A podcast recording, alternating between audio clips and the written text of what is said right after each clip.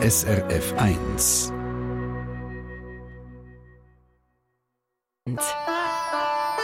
SRF 1 Die fünfte Schweiz. Schweizerinnen und Schweizer erzählen aus ihrem Leben im Ausland. Wir gehen heute auf Südamerika. Und das Land ist eines der kleinsten in Südamerika, an der Küste im Nordosten. Wir gehen nach Suriname. Und dort in dem kleinen Land leben gerade mal rund eine halbe Million Einwohner. Davon nicht weniger als acht Schweizerinnen und Schweizer. Und einer davon ist der Alessandro Huber. Er ist 37 in Melide im Tessin aufgewachsen und seit zehn Jahren wohnt er allein in Suriname. Und er hat einen ganz speziellen Job. Er ist nämlich Buschpilot. Mein Kollege Ruben Born war in Suriname und dort hat er den Alessandro Huber getroffen und natürlich wissen, wie kommt man zu dem Traumjob Buschpilot? Am Anfang der Traum war Militärpilot zu werden. Dort habe ich schon angefangen. Ich habe einen Kurs gemacht und dann ist es einfach nicht geklappt. Und nachher bin ich einfach auf Amerika und auch noch dort geschafft als Instruktor. Dann bin ich auf Brasilien. Nachher konnte ich ein Jahr auf Vanuatu im Südpazifik. Dort habe ich wirklich angefangen als Buspilot. Und dann äh, bin ich einfach einen Tag auf so einer Seite auf Facebook gelandet. Haben äh, Pilot gesucht, um auf Suriname zu kommen. Habe ich mit denen geschrieben und hat gesagt, ja komm. Und seitdem bin ich da, seit 2012 und gehe fast jeden Tag in den Dschungel rein und ja. Was, was macht denn so ein Buschpilot? Also ich, ich weiss, die fliegen irgendwo in den Urwald und fliegen irgendetwas hin und her. Ja, hier in Suriname gibt es verschiedene Klienten. Zum Beispiel äh, die Mehrheit der Flüge, äh, die man macht, gehen für äh, Goldminen. Es gibt aber viel für die Indianer, die wohnen im Süden ganz der Grenze mit Brasilien.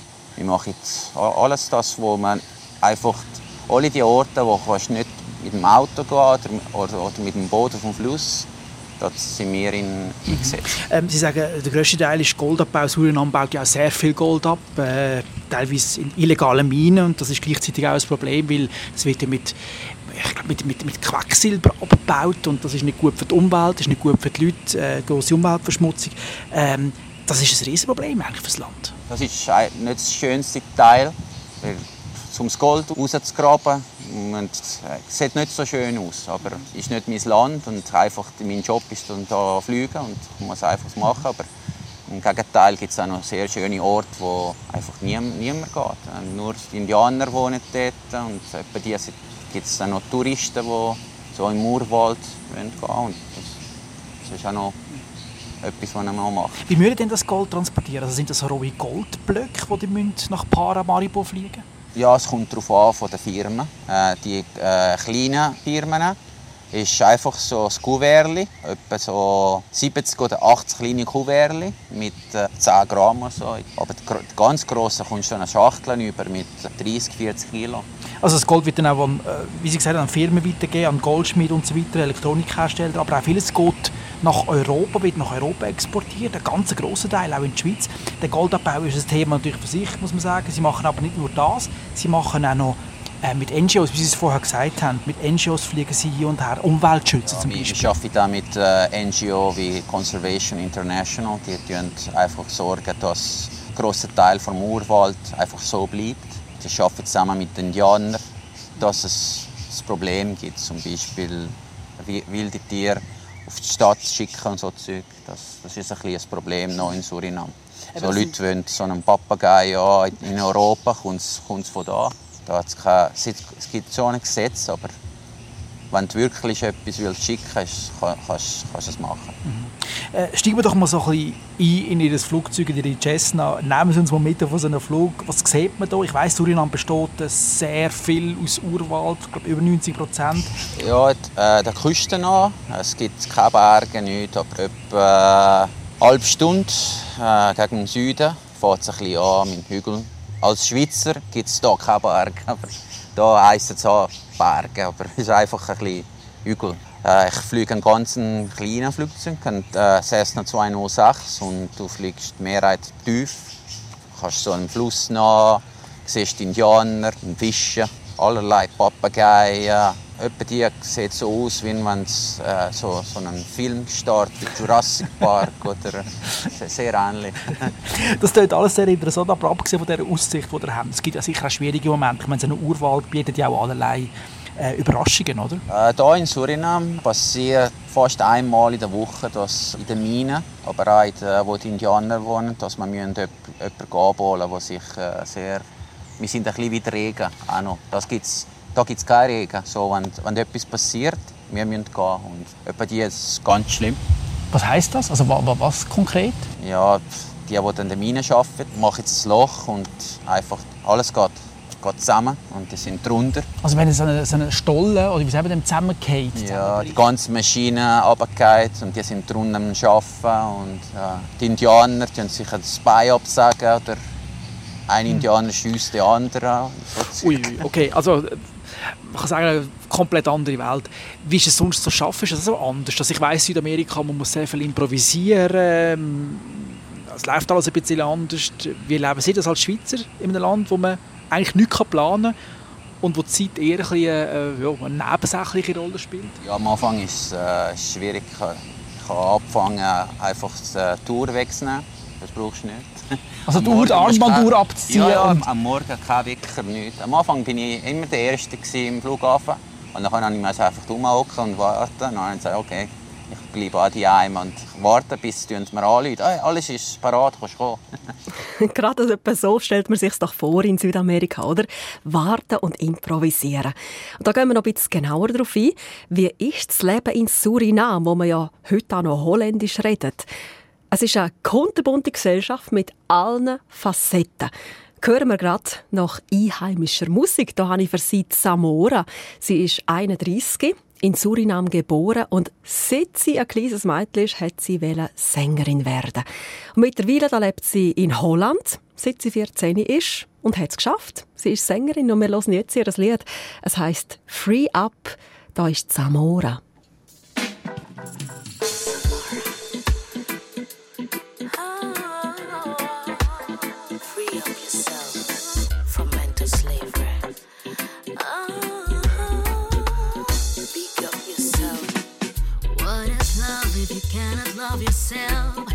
How to love when you point at someone else. You want to trust, still you're not loyal to yourself. You want to change, but you're always blaming someone else. The world is perfect, that's all you said yourself. So you're complaining that it is a living hell. Well, life is worth it, even though you cannot tell.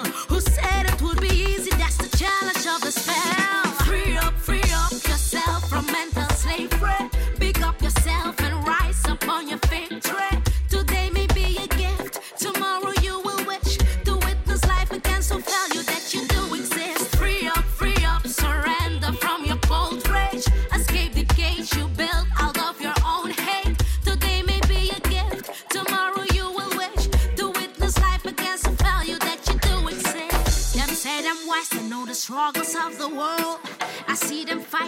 Religion is the first. And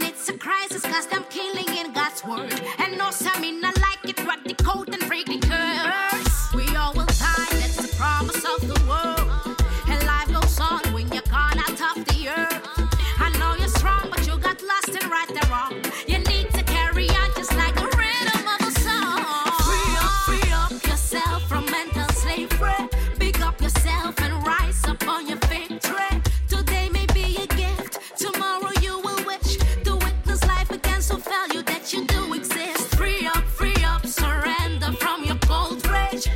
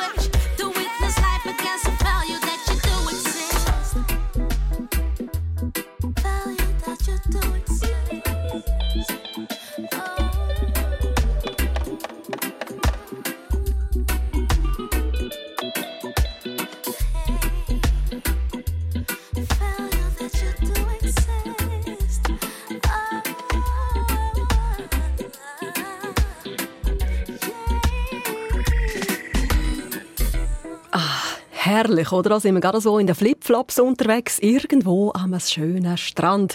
Dank der Samora aus Surinam. Gerade gehört auf SRF 1 mit Free Up. Und um die Zeit am Sonntagvormittag, da sind wir ja immer im Ausland unterwegs, irgendwo auf der Welt. Und heute eben in Surinam, wo zu über 90 Prozent aus Urwald besteht und wo nur gerade 500.000 Einwohnerinnen und Einwohner hat. Und davon sind acht Schweizerinnen und Schweizer. Surinam. Und jemand von diesen acht Schweizerinnen und Schweizer lernen wir eben heute kennen. Das ist das der Alessandro Huber. Er ist von Beruf Buschpilot und er hat uns vorhin erzählt, wie er zu diesem Job gekommen ist, was er erlebt hat als Buschpilot. Und jetzt im zweiten Teil, da wollen wir das Land ein bisschen genauer kennenlernen.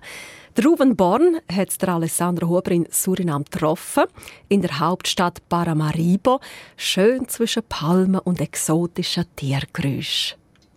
Sagt mal, Alessandro Huber, Surinam. Wenn ich meinen Leuten daheim sage, ich bin in Surinam, dann ähm, sagen die meisten, oh, warte mal schnell, ich muss es schnell googeln, ich weiß nicht, wo du bist. Äh, wie ist es bei Ihren Kolleginnen und Kollegen? Wie haben die reagiert, als sie gesagt haben, ich bin in Surinam? Ich, ich habe selber fast nichts gewusst über Surinam. Aber wenn, wenn ich zum Beispiel zurück in die Schweiz gehe und Leute fragen, oh Surinam, am Anfang heisst oh Afrika. Die Fahne von, von Surinam hat so ein bisschen afrikartig aus. ja, nachher, ich habe viele Kollegen, die hier äh, einfach mich besuchen sind und jeder, der kommt, sagt, oh wow, das ist äh, super. Mhm, also auch ein sehr schönes Land, das mal von den Niederlanden kolonisiert war.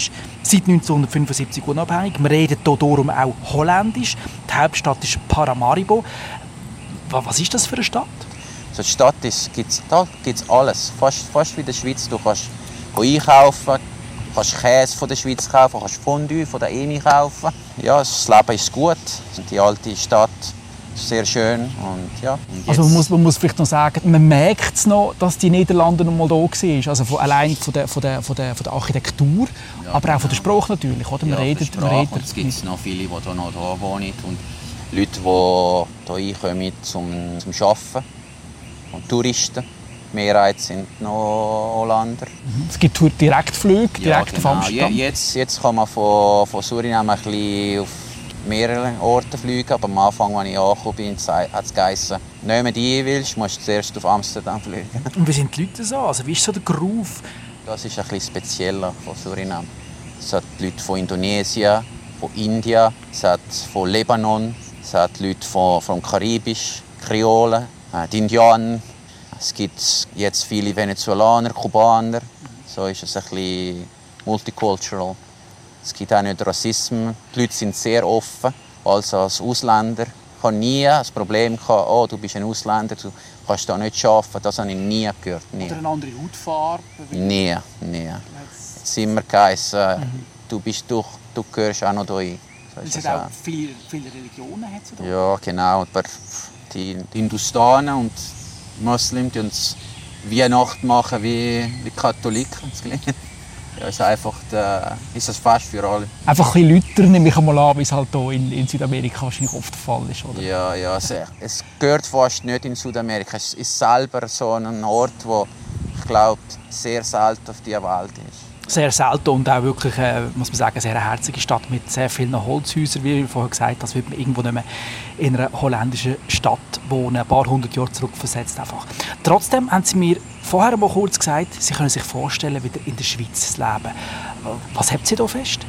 Ah, die, äh, Freiheit ist einfach zum Beispiel, ich habe schon gerne eine Woche so im Urwald zu bleiben, aber zum Beispiel du gehst im Busch, hast alle die Erfahrungen, die es dort gibt aber jeden Tag kommst du ein und hast alles in der Stadt. Und Sicherheit, äh, Kriminalität ist...